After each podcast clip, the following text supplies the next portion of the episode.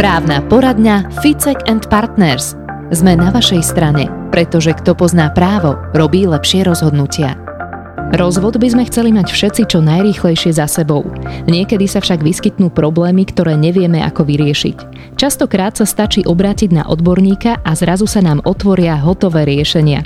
V dnešnej právnej poradni sa dozviete, ako sa rozdeľuje hypotéka po rozvode, čo sa stane v prípade, ak ani jeden z manželov nevie zaplatiť poplatky za súd a ako sa delí nehnuteľnosť, ktorá stojí na darovanom pozemku. Ja som Zuzana Majerčíková a ako postupovať v netradičných situáciách nám poradí expert na majetkové právo a advokát advokátskej kancelárie Ficek and Partners, doktor Milan Ficek. Dobrý deň. Dobrý deň. A tu je prvý prípad z vašej online poradne na stránke www.ficek.sk. Po 18 rokoch manželstva sa rozvádzam, som invalidný dôchodca s onkologickým ochorením. Máme tri deti, 18, 15 a 6 rokov. Mnoho rokov som pracoval v zahraničí a z toho som financoval výstavbu nášho domu. Manželka, čo sa týka stavby, nefinancovala nič. Pozemok na stavbu som dostal do daru od svojho otca, s výstavbou domu mi pomáhala len moja rodina a moji známi. Chcel by som vedieť, či pri delení majetku sa berie ohľad na mieru pričinenia, respektíve na to, kto s manželov akou mierou prispel k tomu, čo sme spoločne vybudovali. Pán Ficek, tak čo je to tá miera pričinenia v rámci právnického slovníka? Občanský zákonník e, myslí aj na také situácie, že sa jeden z manželov pričinil viac o nadobudnutie alebo udržanie spoločných vecí ako ten druhý. Je to v paragrafe 150 občanského zákonníka. Tam je to nastavené tak, že e, nie to všetky tie možnosti sú vymenované, ale môžu tam byť akékoľvek. Hej, za určitých okolností to môžu byť aj veci ako zdravotný stav, môže to byť e, situácie, ktoré sa týkajú detí, ale zákon je nastavený tak, že sa prihliadne predovšetky na potreby maloletých detí a na to, ako sa každý z manželov staral o rodinu, na to, ako sa zaslúžil na dobudnutie a udržanie spoločných vecí, takže sú tam nejaké tri také hlavné nosné situácie, ale môžu to byť naozaj aj iné veci. Vráťme sa teraz k nášmu prípadu. Ako bude súd prihliadať na to, že manžel kompletne postavil a zafinancoval dom a podľa jeho slov sa teda manželka o to nejako nepričinila? Tu je treba skúmať najskôr to, že z akých peňazí postavil ten dom, že či to bolo z peňazí spoločných alebo z peňazí, ktoré vlastnil ešte pred manželstvom, prípadne získal darom. Pretože ak by to bolo z takých peňazí, ktoré sú mimo BZM, teda nezarobené počas manželstva, tak má nárok na to, aby sa mu e, tieto peniaze vrátili, aby podľa toho paragrafu 150 sa mu aj započítalo, že to, čo vlastne do toho vložil zo svojho. Pokiaľ by ale staval túto nehnuteľnosť e, z peňazí, ktoré boli zarobené počas manželstva, teda patrili aj manželke, a zároveň mali deti, v tomto prípade e, až tri, v rôznych vekoch, tak e, táto manželka sa určite o tieto deti starala, aj, takže ona vyvažovala tú e, stavbu domu práve tou starostlivosťou o deti, aj, že mohlo to byť naopak, že manžel sa mohol starať o deti a manželka mohla vybaviť všetko, čo sa týka tej nehnuteľnosti. Takže súd by určite zohľadňoval to, že majú tri maloleté deti a že ona sa musela starať počas toho obdobia stavby domu o tie deti tak e, nerozhodol by o tom, že manžel má väčší podiel. Pravdepodobne by to skončilo tak, že ten, tá nehnuteľnosť by sa delila e, pol na pol, alebo teda v rovnakých podieloch.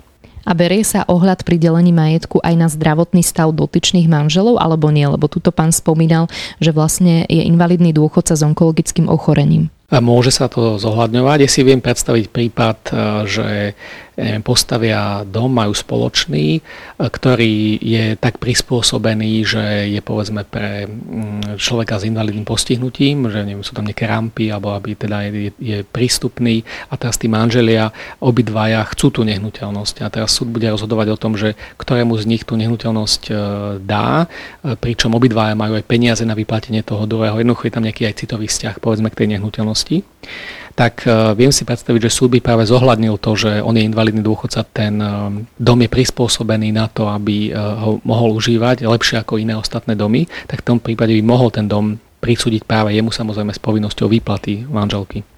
Ale tiež treba si uvedomiť, že e, sú tam nejaké pravidlá v rámci toho vysporiadania teraz, že keď manželke budú zverené deti a ona naozaj nebude sa mať kde vysťahovať, tie deti tam žili celý život, tak teraz bude na jednej strane, že sa zohľadňovať to, že boli jej zverené deti versus to prispôsobenie toho domu, tak určite súd si myslím, že skôr zohľadní to práve tie deti. Že, že ona má tie deti, jej boli zverené a preto by rozhodol práve tak, že tie nehnuteľnosti by zveril, alebo tú nehnuteľnosť by zveril manželke. Takže ono to je vždy na posúdení, že čo je väčšie právo, alebo čo, čo je viac ako to druhé a podľa toho súd aj rozhoduje.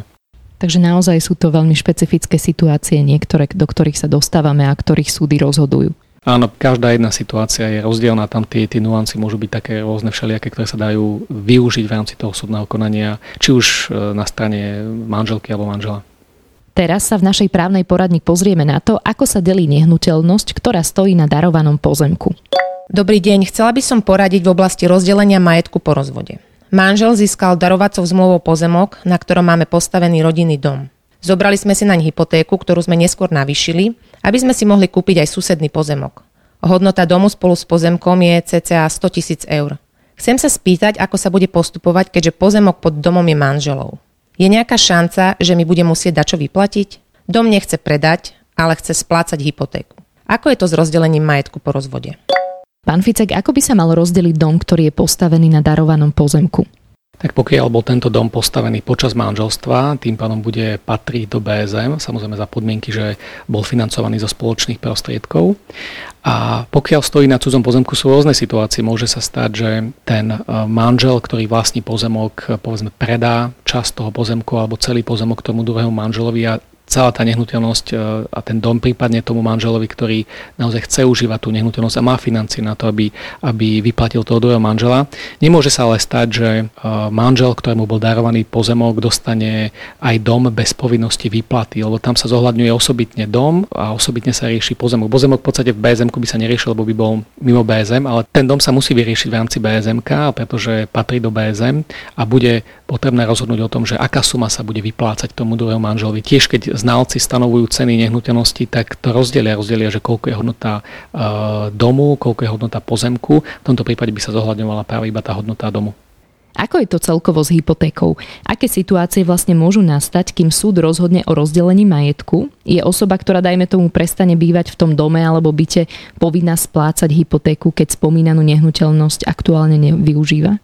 Hypotéka je oddelená od tej, tej nehnuteľnosti v tom zmysle, že je to záväzok voči banke, takže banku nezaujíma, že či vy tú nehnuteľnosť užívate alebo neužívate, pretože tá povinnosť splácať hypotéku tam je daná. A veľakrát sa stretávam s tým, že tí manželia sa po rozhode dohodnú, že budeme to splácať presne pol na pol, väčšinou sa tá hypotéka teda platí z účtu jedného z manželov a ten druhý manžel posiela polovicu tej sumy na, na tento účet. Nezriedkavé sú situácie, že spláca tú hypotéku iba jeden z manželov aj počas prebiehajúceho súdneho konania. Toto sa potom zohľadňuje pri vysporiadaní, že keďže to platil, má nárok, aby sa mu tá suma vrátila. Čo ak jeden z partnerov potom prestane hypotéku platiť? No, ak by ju prestal platiť, tak ten jeho záväzok e, nezaniká. Je tam potom e, bezdôvodné obohatenie, ktoré môže požadovať ten druhý e, z manželov, ktorý tú hypotéku platí. A z každej tej jednej splátky, podľa toho, ako sa potom neskôr samozrejme dohodnú na vysporiadanie alebo ako rozhodne súd, tak bude musieť zaplatiť tú časť, ktorá prípada na toho, na toho manžela, ktorú zaplatil za neho. Takže nestane sa to, že nejako sa na to zabudne. Ten, ten manžel má právo požadovať tú sumu, ktorú zaplatil za to toho druhého manžela. Ešte mi napadá jedna otázka v súvislosti s hypotékou. Ste hovorili, že v podstate keď sa dvaja dohodnú, že budú splácať ten úver spoločne, vždy to v podstate banke odchádza z jedného účtu. Tak je potom možno dobré si robiť nejaké kópie výpisov z účtu, že poslal som potom tomu môjmu ex-manželovi alebo partnerovi jednoducho túto splátku? A určite treba mať dôkazy, lebo to, to splácanie alebo to súdne konanie celkovo môže trvať veľmi dlhé obdobie a vy keď nemáte výpisy z účtu alebo nemáte dôkazy, že ste to platili a protistrana to poprie, tak uh, potom máte problém. Treba naozaj vedieť preukázať, že tú, tú splátku hypotéky ste splácali, ale väčšinou, keď sa už vedia dohodnúť, že splatím, budem to platiť pol na pol, tak si to potom neskôr nevyčítajú a akceptujú to obidvaja. A je možno dobre napísať e, do toho výpisu, alebo keď posielame tú splátku, že splátka hypotéky, alebo stačí to len odoslať? E, určite je dobré, keď tam do tej poznámky niečo napíšete, aby bolo jasné, že aká to bola platba. To neplatí len pri BSM, to platí pri všetkých veciach, ktoré platíte, že vždy tam treba uvieť nejakú poznámku, aby sa potom v budúcnosti dalo ľahko preukázať, že čo to bolo. Napríklad často ja sa stretávam, že odídu peniaze z jedného účtu na druhý, nie je tam žiadna poznámka a potom jeden tvrdí, že to bola použička a druhý tvrdí, že to bol dar. A stačilo dať slovo tri písmenka do tej poznámky pri bankovom prevode a vyriešili by ste akékoľvek problémy, ktoré v budúcnosti vzniknú. Takže to platí všeobecne. Vždy dať nejakú poznámku do prevodu. Máte nejaký právny problém? Povedzte nám, čo vás trápi a my vám poradíme. Kliknite na www.ficek.sk a napíšte nám o vašom prípade cez našu online poradňu Ficek and Partners. Sme na vašej strane, pretože kto pozná právo, robí lepšie rozhodnutia. V poslednom prípade z online právnej poradnej advokátskej kancelárie Ficek and Partners sa pozrieme na to, ako je to s poplatkami za súdne konanie. Dobrý deň, poprosím odpoveď na nasledovné otázky. Zaujíma ma, či môže súd nariadiť zaplatiť súdny poplatok 3% iba jednému z manželov, pokiaľ BSM nebude súdne vysporiadaný podľa návrhu ani jedného z manželov. A ešte by som chcela vedieť, že ak sa jedná o vysporiadanie nehnuteľného majetku napríklad nad milión eur, súd určí maximálny poplatok 16 600 eur, ale žiadny z manželov v súčasnosti nemá príjem ani finančnú hotovosť. Možno súd požiadať o splátky tohto poplatku? Ak áno, v akej výške a v akých termínoch? Ďakujem za odpoveď. Tak poďme teraz pekne po poriadku, pán Ficek. Môže poplatok za vysporiadanie BSM platiť iba jeden z manželov? Ja najskôr teda poviem, že ako, aké sú tie poplatky v rámci toho BSMK, tak na začiatku sa platí poplatok 66 eur, ktorý platíte pri podaní návrhu, bez ohľadu na to, že čo všetko chcete vysporiadavať a platí ho ten z manželov, ktorý ten návrh podáva. A potom, podľa toho, že ako skončí to súdne konanie, či skončí buď s pedzatím, alebo, alebo mierom, alebo rozsudkom, tak podľa toho sa platí ten ďalší súdny poplatok. Ale až to je až teda na konci. Hej. Keď sa zoberie žaloba späť, tak sa neplatí žiadny ďalší súdny poplatok. Ak sa rozhodne s mierom, tak sa platí 1% z tej hodnoty tých vecí, čo sú predmetom vysporiadania. A ak sa rozhodne rozsudkom, teda už vo veci samej, že sa manželia nevedeli dohodnúť, tak vtedy sa platia 3%. No a O tom, že kto je poplatníkom na konci toho, toho, toho konania, tak to je upravené v zákone o súdnych poplatkoch a tam zákon priamo ustanoví, že kto je poplatníkom a uvádza sa tam, že v paragrafe 2, že poplatníkom sú obidvaja manželia, pokiaľ súd nerozhodne o tom, že, že poplatok platí iba jeden manžel.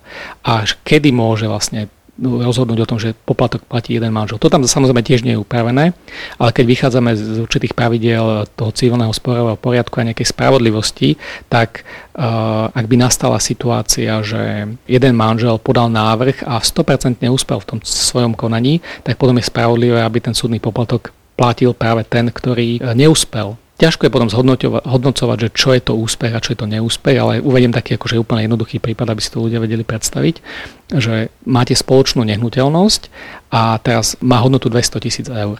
A teraz manžel povie, tak vyplať má sumou 100 tisíc polovicou a môže si nechať nehnuteľnosť. A ten manžel druhý povie, tak ja ťa nevyplatím z hodnoty 200 tisíc, lebo ja si myslím, že to má hodnotu iba 100 tisíc a vyplatím ťa 50. A ten druhý manžel povie, no ale ja nesúhlasím s 50 tisícmi, lebo to je málo. A potom to dá na súd a v rámci súdneho konania sa určí, že áno, mal, bolo to 200 tisíc a má ho naozaj vyplatiť sumou 100 tisíc. Tak v tom prípade je spravodlivé a teda treba aj žiadať v rámci toho súdneho konania, aby poplatníkom na konci bol práve ten manžel, ktorý sa nechcel dohodnúť. Potom môžu nastať také špecifické situácie, že, že súd nepovie ani 100, nepovie ani, ani, ani 50, ale povie napríklad, že 75, hej, tak tam je ten, ten úspech v podstate rovnaký, hej, úspech a neúspech, tam sa pozera na to, že v akom rozsahu ste boli úspešní a keď to teda je v tomto prípade 75 tisíc, tak ani jeden z tých manželov nebol úspešný. Takže v tom prípade by súd povedal, že obidvaja manželia sú poplatníci. A čo sa dá robiť ešte v prípade, keď nemáme na to, aby sme vyplatili súdny poplatok vo výške, v ktorej bol určený? Tak e, keď si sa e, chceli súdiť alebo si sa súdili, tak e, súd vám to na konci teda aj spočíta a budete musieť ten súdny poplatok zaplatiť. Súd nerieši, že nejaké splátky alebo čo, on jednoducho rozhodne, že, že treba zaplatiť do, do troch dní, niekedy do 30 dní súdny poplatok a keď ho nezaplatíte, tak potom ho môže vymáhať. Samozrejme, nie je to tak, že eh, hneď na druhý deň, ako to je splatné, vás dajú na exekúciu, trvá to nejaké mesiace, kým sa to dostane na exekúciu, ale eh, súd nerieši splácanie poplatkov v splátkach. Takže naozaj, keď už sa idem súdiť, tak je dobre sa pripraviť na to, že tie poplatky sa platiť budú a nejakým spôsobom eh, si zabezpečiť to, aby som ich vedel vyplatiť. Presne treba si uvedomiť, že, že to súdne konanie je spojené s poplatkami a závisí od toho, že ako sa správate v rámci toho konania, že koľko tie poplatky budú. Hej? Lebo vy môžete mať aj 10 pojednávaní, ale keď sa zoberie žaloba späť počas toho súdneho konania, tak sa neplatí žiaden súdny poplatok za BSM.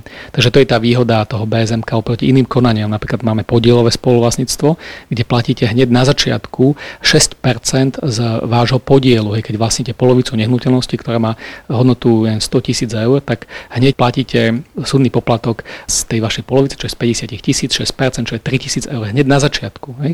To je rozdiel oproti tomu BSM, že BSM sa neplatí na začiatku taký vysoký poplatok, ale platí sa to až na konci. A naozaj od správania tých účastníkov v rámci toho BSM závisí od toho, že aký ten poplatok bude. Lebo keď si uvedomia počas súdneho konania a sudcovia to aj prizvukujú, že pozrite sa, keď rozhodneme rozsudkom, tak vy zaplatíte poplatok 16 tisíc eur, tak sa buď sa dohodnete a uzavriete zmier, alebo keď nie, tak ja rozhodnem, ale budete platiť 16 600 eur. A dá sa prípadne zastaviť súdne konanie, či už o BSM alebo už o majetok nejaký konkrétny nejak v strede procesu? Je to možné, vy uh, môžete požiadať súd, že, alebo teda dať návrh, že beriete žalobu späť, ale uh, tam, ak už teda konanie začalo, tak uh, je potrebný súhlas aj toho druhého manžela. Hej. Aj s tým som sa stretol, že ten druhý manžel nesúhlasil so späť zatím konania, lebo ten prvý si uvedomil, že, že aha, asi to nebolo úplne správne riešenie, že, že teraz mi hrozí, že budem musieť platiť všetky tie trovy a chcel zobrať návrh späť, ale ten druhý manžel nesúhlasil, lebo to chcel vysporiadať. A potom bohužiaľ e, ten manžel, ktorý teda ten návrh podal, zostáva v súdnom konaní. Preto je asi vždy dobré sa vopred možno informovať aj u nejakého odborníka alebo v advokátskej kancelárii, že aké sú vlastne možnosti a aké môžu byť výsledky toho súdneho procesu. Áno, presne. A hlavne, že čo vás čaká v rámci toho konania, že, že aké poplatky, koľko to bude stáť, že, že nie je to len poďme sa súdiť, pretože e, tie, tieto konania, tam ide väčšinou o vysoký majetok a s tým sú spojené teda aj vysoké súdne poplatky. Pán Ficek, ďakujem za všetky cenné právne rady. Ďakujem aj ja. Právna poradňa Ficek and Partners. Sme na vašej strane, pretože kto pozná právo, robí lepšie rozhodnutia www.ficek.sk